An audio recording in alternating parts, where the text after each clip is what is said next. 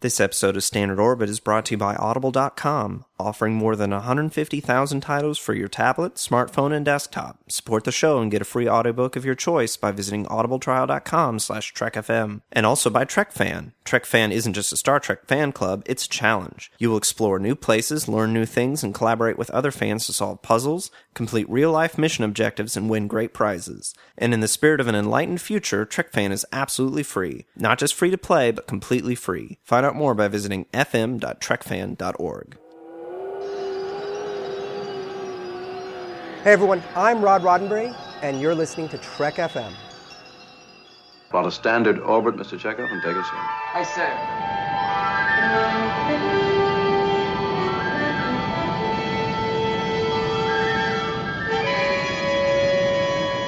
You will obey.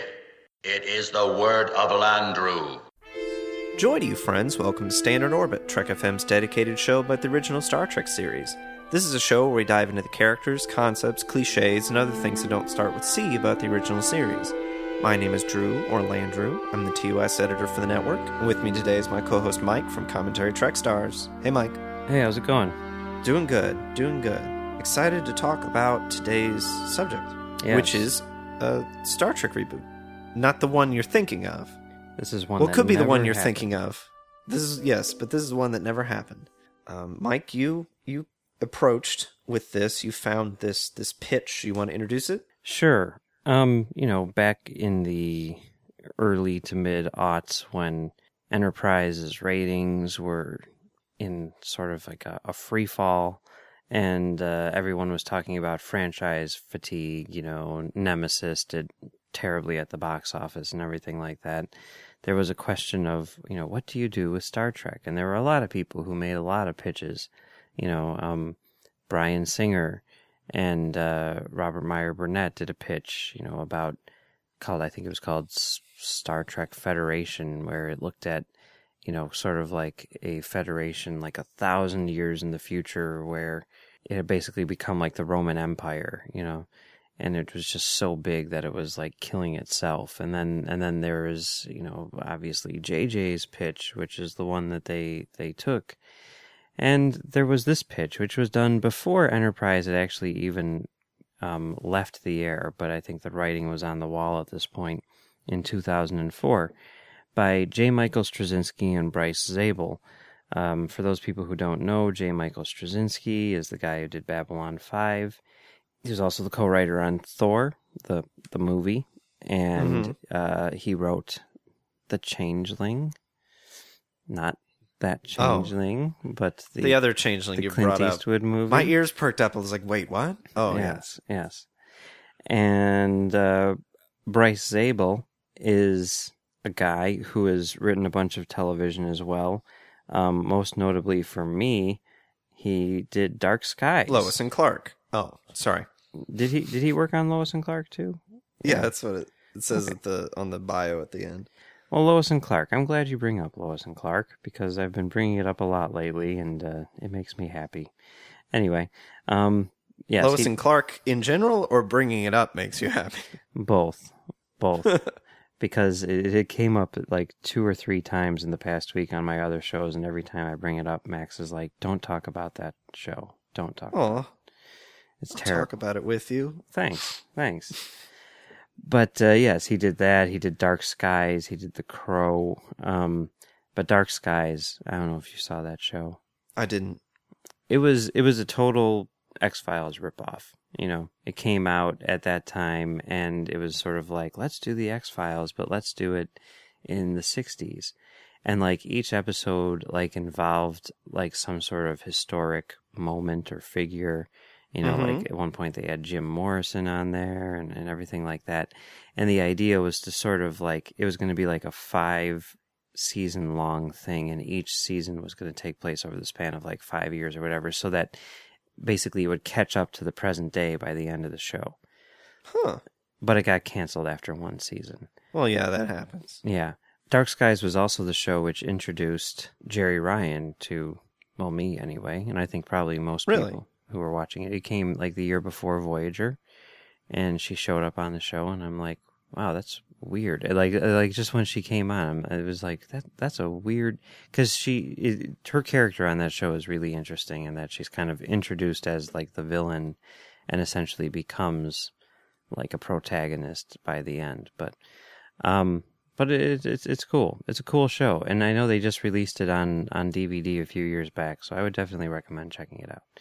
But anyway, enough about Dark Skies. These are the people who were ma- who were pitching this thing. J. Michael Straczynski and Bryce Zabel teamed up to pitch Star Trek, and basically their pitch was to reboot the original series. Yes, I like I like the the analogies that they used.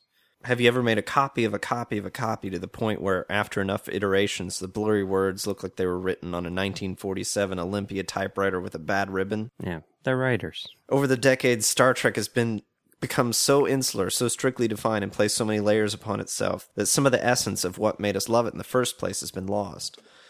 It's like they're they're really excited. I re- I got excited reading this pitch. And Yeah, me too. it, it makes me want to be able to read the the JJ pitch to see if it was as exciting yeah, and not just like you know because people imagine it it was probably just like what if we made star trek more like star wars a thing a treatment by jj abrams right. I'm sure there's a lot more to it than that. And you can tell that this does sort of read like a pitch. You know, there's a lot of stuff in here where it's like, uh, okay, you've said the same thing.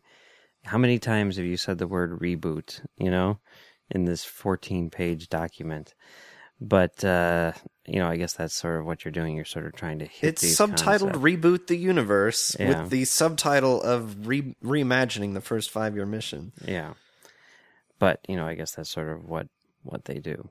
I hope that that wasn't just a clever pitch name. I hope that that, that was going to be the title of the series. It would have been a lot less confusing than calling it Star Trek, like the 2009 movie. It would just be called Reboot the Universe. I don't think so because here, you know, where they talk about how it's going to be a reboot, and they're like, here, look, everything that's come before is going to be in what they call Universe A. And now we're going to have Universe B. And they say, what we propose today is Universe B, the unshackling of all the pent up talent and ideas that are precluded from expression by virtue of what has gone on before. This universe begins again in 2004 as simply Star Trek. So they were going to call it Star Trek, which is better than and calling it kind of like Battlestar Galactica, they would, we would have put the year in parentheses. Right. And I think that's the other thing to keep in mind, uh, which I didn't think of until like halfway through this thing, which is this pitch was done the year after Battlestar Galactica debuted. Mm-hmm. So they're basically saying, like at one point when they're talking about the characters and they're like, Kirk, Spock, McCoy, obviously that's it. And then we're going to have all the others and we're going to try to use as many characters from the original series as possible, but we'll create new ones if we have to. And they're like, we can change things. Like, what if Scotty's a woman? Yeah, that is very Battlestar-y. Yeah. Like, but to be fair, look how well that worked. Yeah, I mean it makes sense. I'm like, yeah, I could totally see Scotty as a woman. That would that would be that would work fine, you know? That'd be cool. Uh, I like their arguments of why go back to them. Uh, I, I really like this one. Let's face facts. When they wanted to make feature film versions of The Fugitive and The Brady Bunch, they didn't tell stories about Richard Kimball's brother or that couple that lived across the street from the Bradys. Yeah. They stayed with what worked, with the core characters. Well, it's true. And, you know, I mean, that's sort of the thing. And, and the reason why I think doing a reboot makes a lot of sense because part of what makes Star Trek Star Trek is the characters. And while you can create new characters and still set it in this world, and you can still tell stories in this world, I think there's a, a, lot of people who the reason why they like Star Trek is not because of all of the crazy, you know, stories and mythology and everything. It's because of the dynamic between these three characters. And getting back to that dynamic is a, a worthy thing to do. Just like it's just as worthy as saying, like, I want to do something in the Star Trek universe because look at what Star Trek has to offer. You know?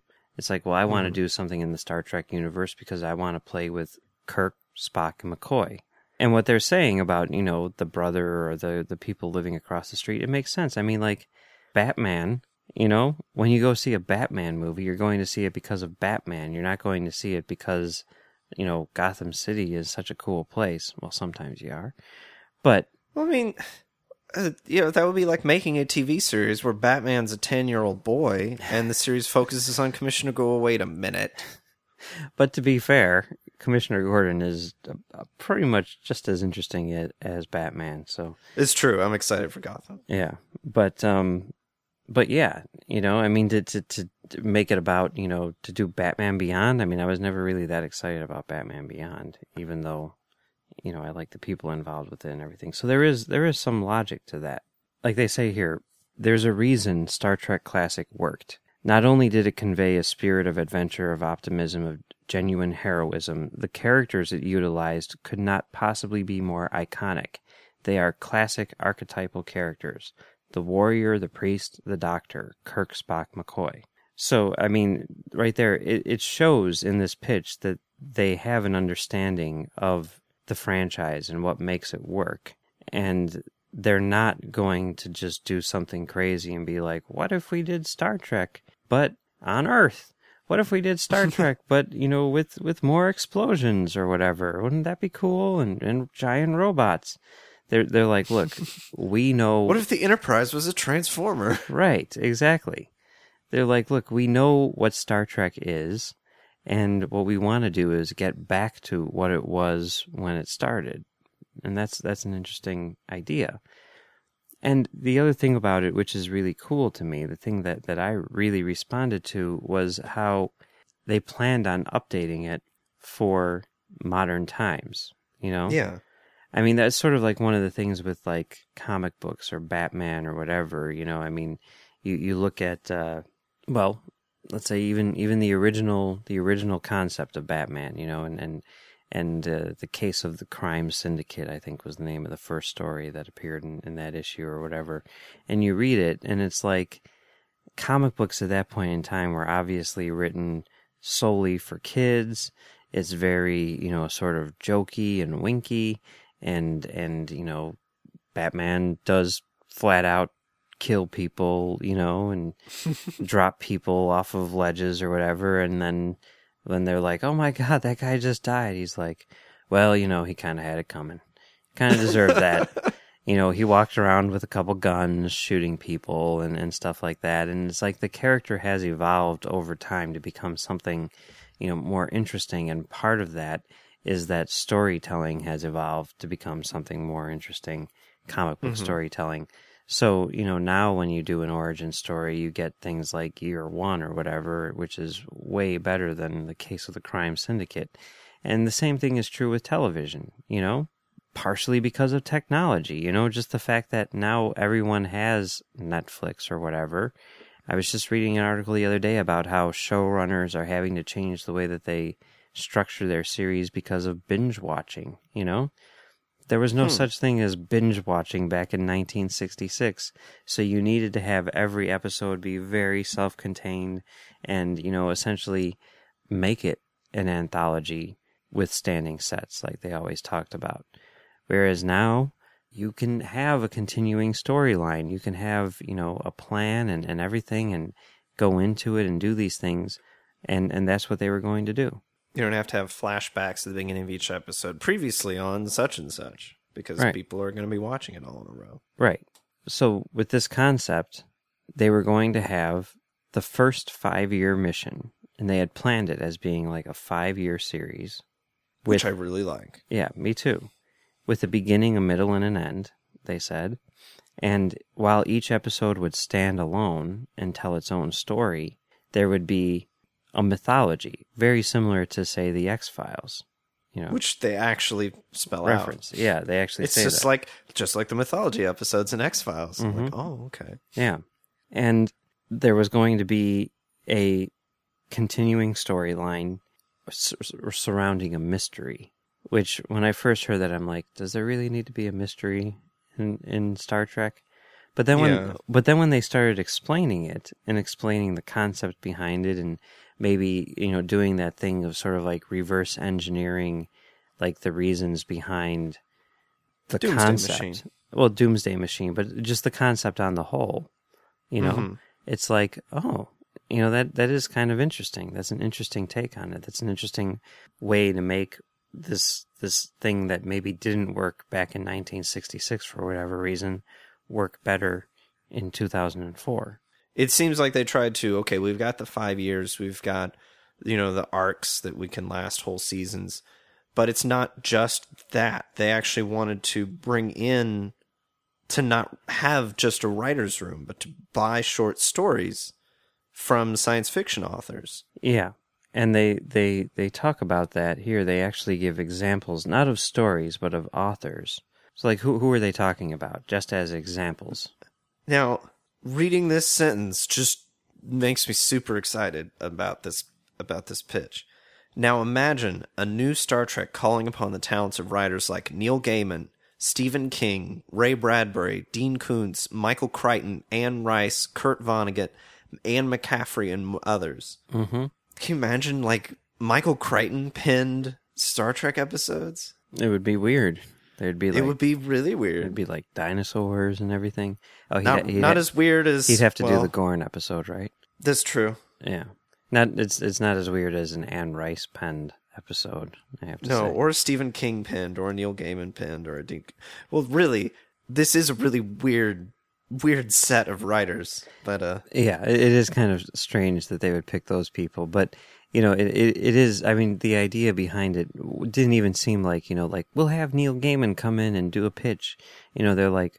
Neil Gaiman's written a ton of good sci-fi stories, and we will adapt them for the Star Trek universe, which to Yeah. me is really weird. And they're like, they did that on the original series, and they like list all these things, and like the only time that they actually did that was with Arena, which they they do reference, you know, Fredric Brown or whatever. And as we've learned, that wasn't even meant to be an adaptation. That was just like, Right. oh, I read this story and forgot about it. My bad. but still, it's an interesting idea. And and they talk about like breaking it down in terms of a, a season or whatever, and having yes, you know they they say like the the first episode the pilot would be like a 2 hour episode in which Kirk and Bones know each other and then they meet Spock and begin their mission hmm and then they said that they would have you know like a, a typical season would break down where you'd have like four or five mythology episodes four or five episodes based on you know stories or whatever from famous people and then four or five episodes which are uh, new and four or five which are from uh, like basically adaptations of original series episodes like the JJ comics. yeah.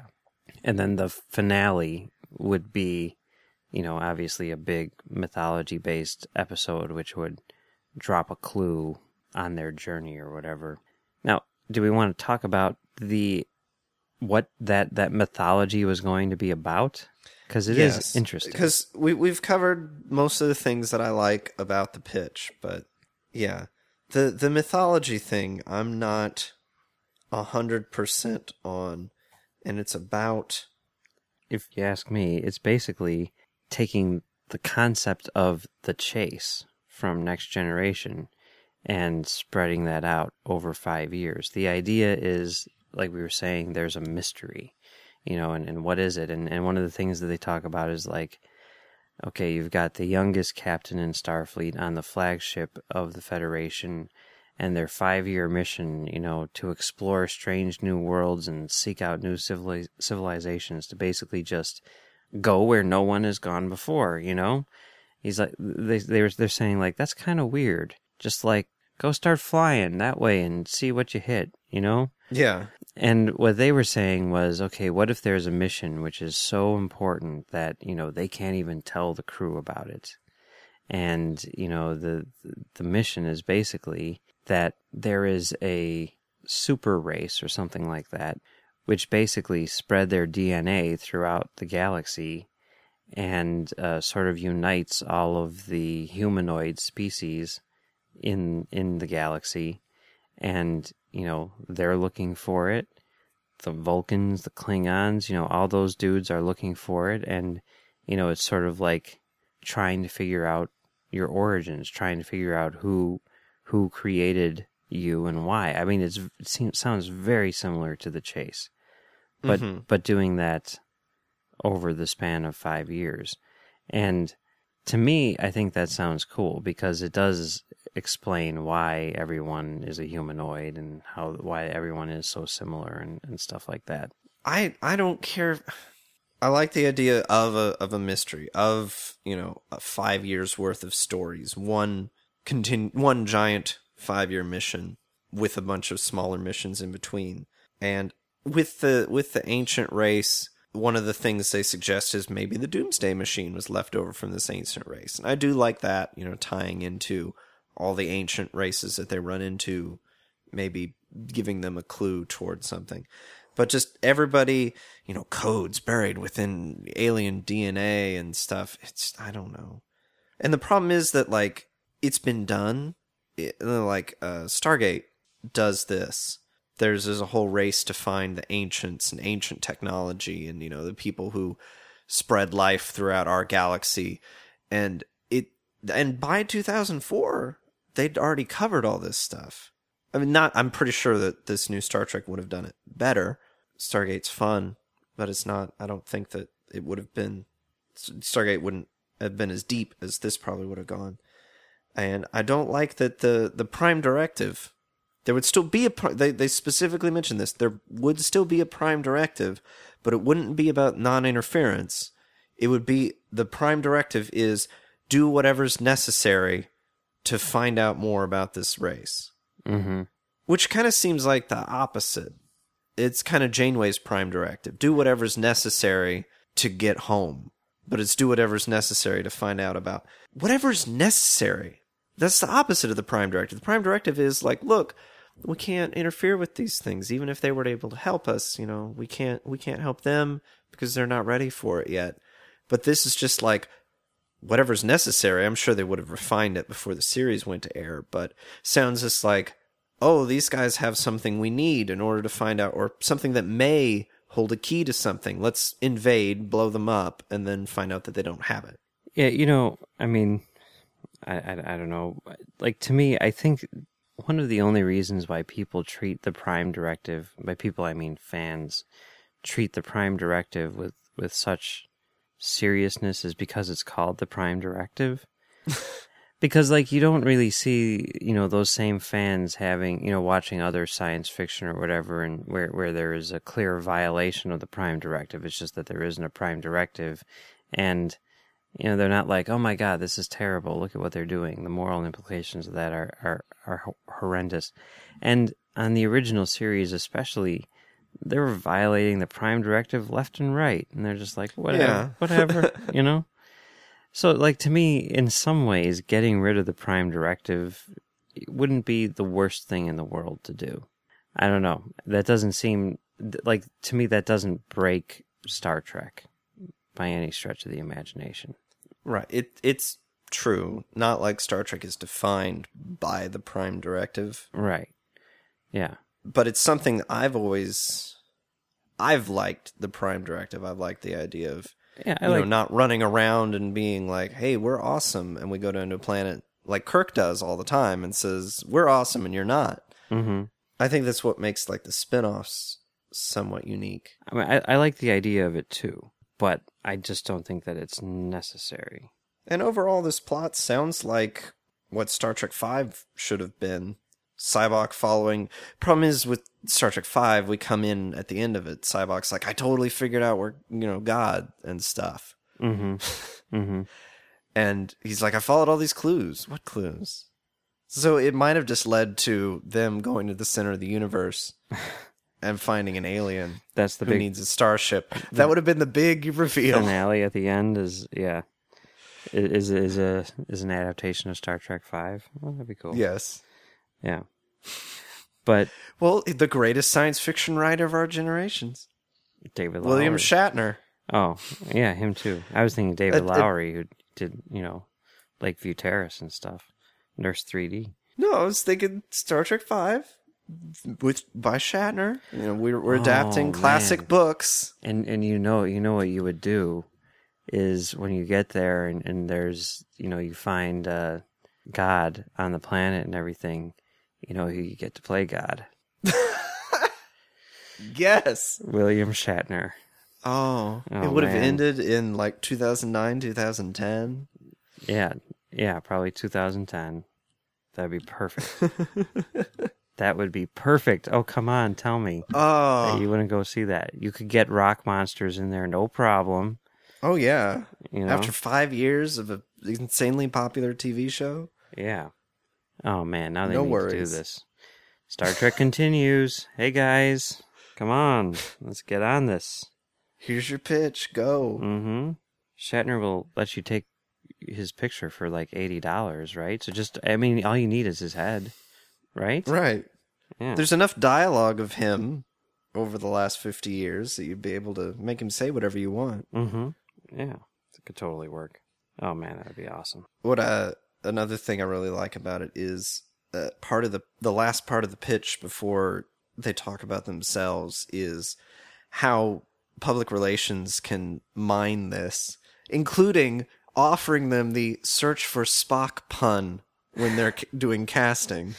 Yes, yes.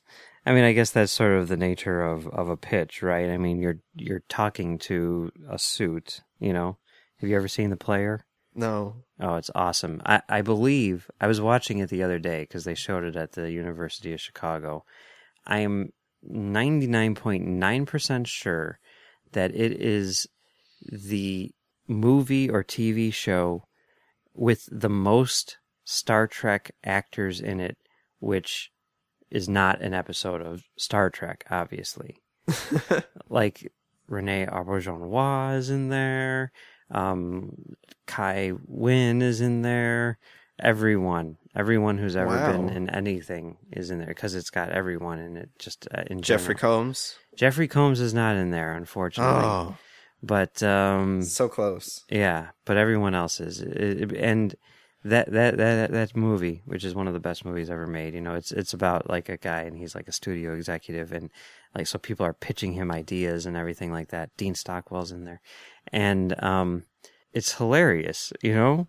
And and you feel so bad for these writers because they they've got like an idea and they're trying to get it across, and this guy's like, who plays who plays the star? You know, who, who who's the star in this? You know, who, I I see Julia Roberts. Yeah, yeah, Julia Roberts. She'd be good. She'd be good. You know, and it's like the whole time they're like, no, no, no stars, no no stars at all. Bruce Willis. Okay, Bruce Willis. I could we could see Bruce Willis. That would be fine. You know. So like yeah, you totally you're you're pitching someone, you totally got to put that stuff in because that's all they care about. They're going to be like, "Yeah, yeah, Star Trek, yeah. Star Trek, Star Trek, Star Trek." Ooh. Ooh, the search for Spock. Ready-made puns. I like love it. that. I like it. You know, who do you see as Spock? Bruce Willis. One last thing that I, I I was kind of curious about while reading this pitch is, you know, when they were talking about how like everyone is connected and explaining like the shared, you know, origins and everything like that throughout the galaxy. One of the things that they did mention was like, if you need a holodeck to tell stories on uh, a science fiction show where you're going to the ends of the universe or whatever, then you've got a problem because why would you want to bring this back to, you know, what? That doesn't make any sense. Which I can kind of see, but at the same time, I, I kind of don't see, and which, you know, was a way of doing what the original series did, you know, which is to say, like, here's the gangster planet, you know, and everything like that. But in thinking about that, all of that stuff together, I was thinking like, would they do something like a piece of the action? Would that make sense in their new universe? As long as the book, you know, Chicago Mobs of the 20s, there's only one copy of it in existence in the universe. And whoever digitized it originally didn't have like the last page, which contains some kind of number, because it was just random numbers. Oh, the random numbers are key.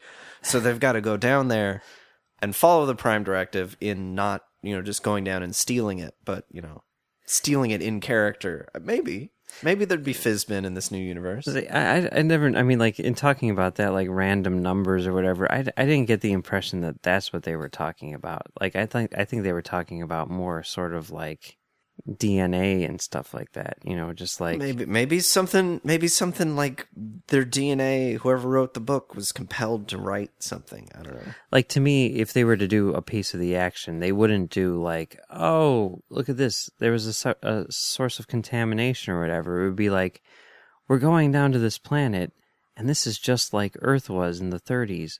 That's really weird. Why? Oh, well, it's a kind of an offshoot society from ours, and that's you know crazy that you know the, the parallels you know are, are like that.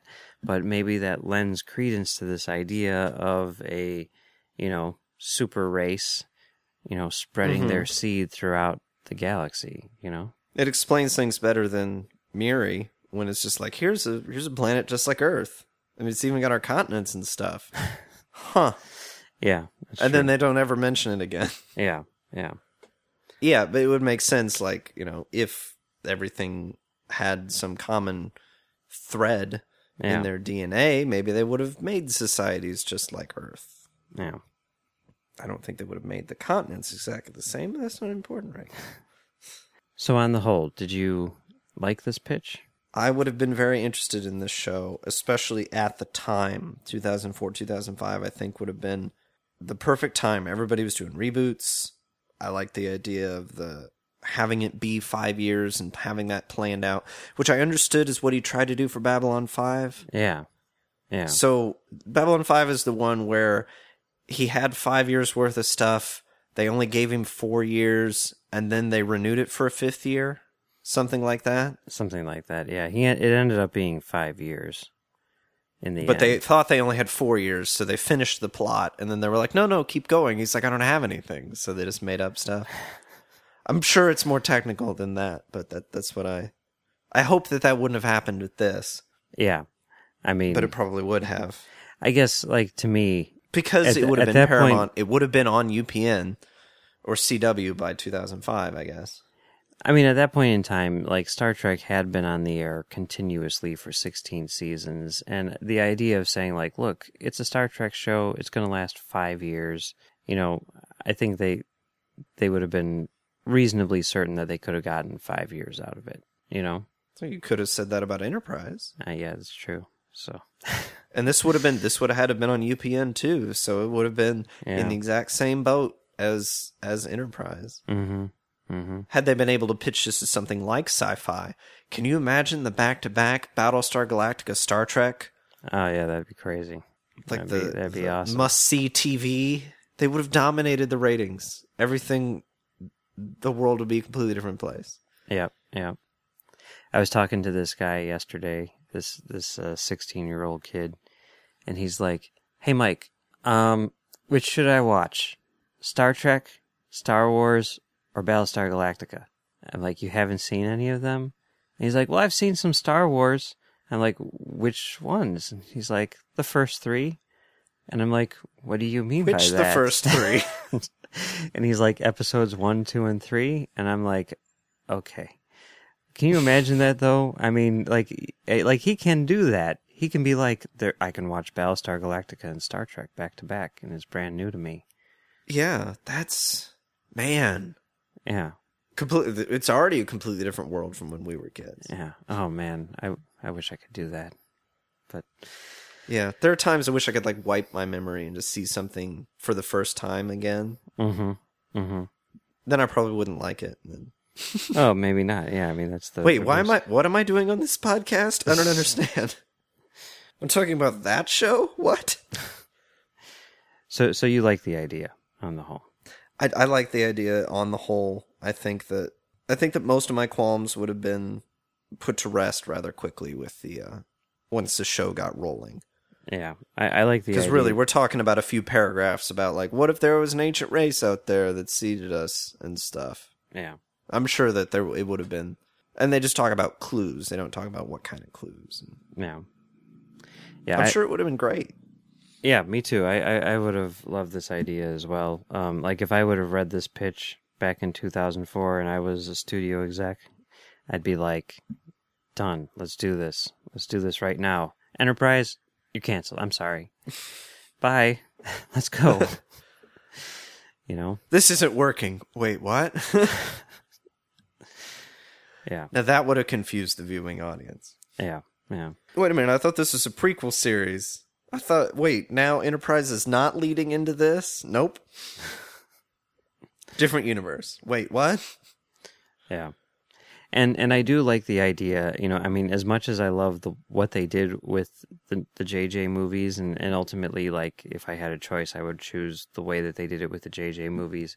From a creative standpoint, I can totally see why uh it, it would be preferable to some to completely reboot it and just be like, look, we're starting over because then you wouldn't run into issues like us saying like, well, how come they're going to the same planet and they're having a plague and it's 12 years earlier in the Galileo 7 or whatever. You know, Right. you, you don't run into that problem if it's just a reboot. It's just like, look, we're telling the story again, but different because why not? You know? And uh, there's something to that for sure. Being a Star Trek fan and loving the continuity, I like what they did in the JJ universe. So but but at the same time, you know, I can see why a writer would want to start fresh, and and it, I, I would not blame them at all for doing that. In some ways, I think that would be the better option. I agree. Well, it's fun talking about Star Trek, reboot the universe. But that's not the only Trek topic we've been talking about on Trek FM this week. Here's a quick look at what you may have missed elsewhere on the network. Previously on Trek.fm. Standard Orbit. I mean, to be fair, the commissioner has a point. You know, he's talking about how I think it's millions of lives are, are in jeopardy because he, they need to get this vaccine to them. And Kirk is like, "This is a pretty crazy looking nebula. We should probably take a look at that thing." Earl Grey. Sir, there's another starship entering the zone. It's the Enterprise.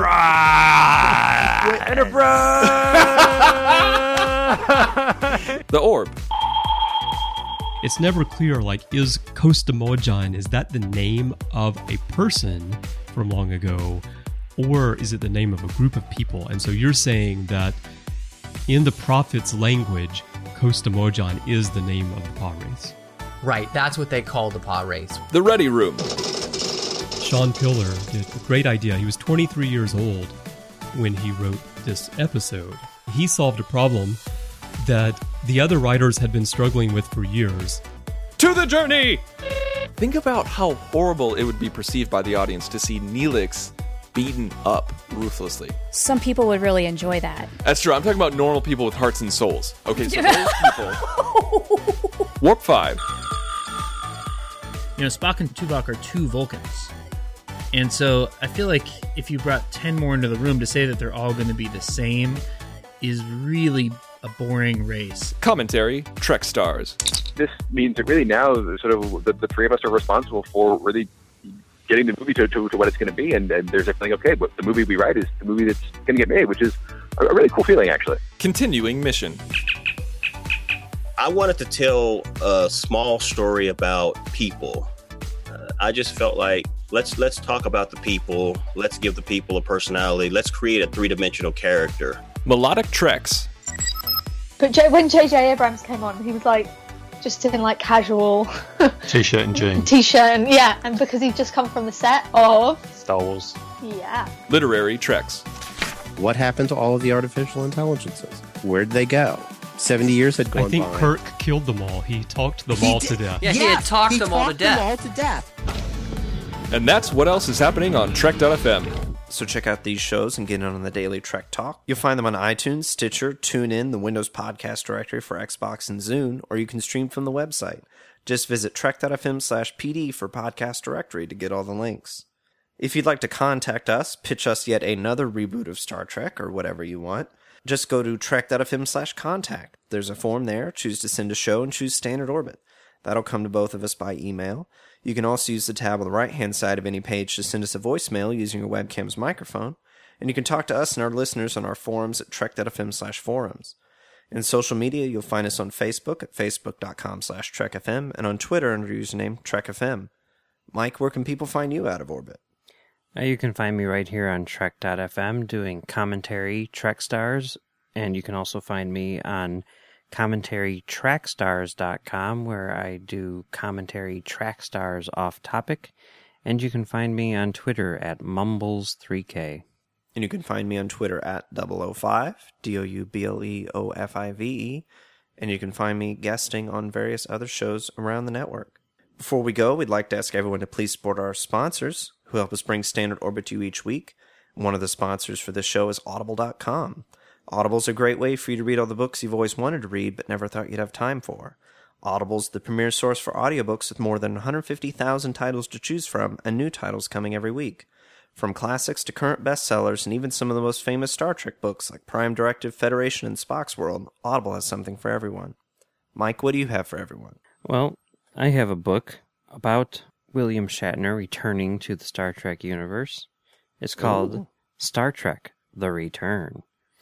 How surprising. And it's written by William Shatner and narrated by William Shatner. And the description says Legends never die. Old friends are reunited and ancient secrets revealed as Kirk, Spock, Picard, Riker, Data, and all of the Federation's best and brightest are enmeshed in a cosmic saga that will test their strengths and loyalties to the very limit. A personal tale of tragedy and triumph that only could have been written and read by William Shatner. Although I'm kind of guessing that if they needed to, maybe Judith and Garfield Reeves Stevens could have written it as well. I'm just gonna throw that out Probably. maybe But Shatner, maybe Shatner could have read it. Had to have read it. Yeah, yeah, that's true. They couldn't read it though. But you can get this for free on Audible since you're a, listen, a listener to uh, Trek.fm. That's right. As a listener, you can get a free audiobook of your choice along with a 30-day trial just to see how great Audible is. So give it a try today, catch up on all those classic Trek books you've yet to read and that latest novel from your favorite author as well. Just go to audibletrial.com slash trekfm and sign up today. Again, that's audibletrial.com slash trekfm and we thank Audible for supporting Standard Orbit and Trek FM. And also, we're sponsored by TrekFan, a great way for you to take your love of Star Trek and put it into action. At TrekFan, you will explore new places, learn new things, and collaborate with other fans to solve puzzles, complete real life mission objectives, and win great prizes. Challenges include communications, engineering, and flight operations. There's internet relay chat, free books through Starfleet Academy, and much more. Best of all, it's absolutely free. Not just free to play, but completely free. Find out more by visiting fm.trekfan.org. Again, that's fm.trekfan.org. And remember to use this special URL so they know you heard about it here on Standard Orbit and Trek FM. Yeah. Like I always love talking the theoretical series is we, we need to find some more p- movie pitches and stuff. I know that there's plenty out there. Yeah, yeah. If if anyone knows of any, uh, let us let us know because we would definitely like to to see them. It's cool. It's fun dreaming about possibilities. Yes. As Spock said, there are always possibilities. well, everybody, thanks for listening. Have a good week and keep on trekking. It is the will of Landru. Mr. Chekhov, take us out of orbit ahead, warp factor one. Hi, sir.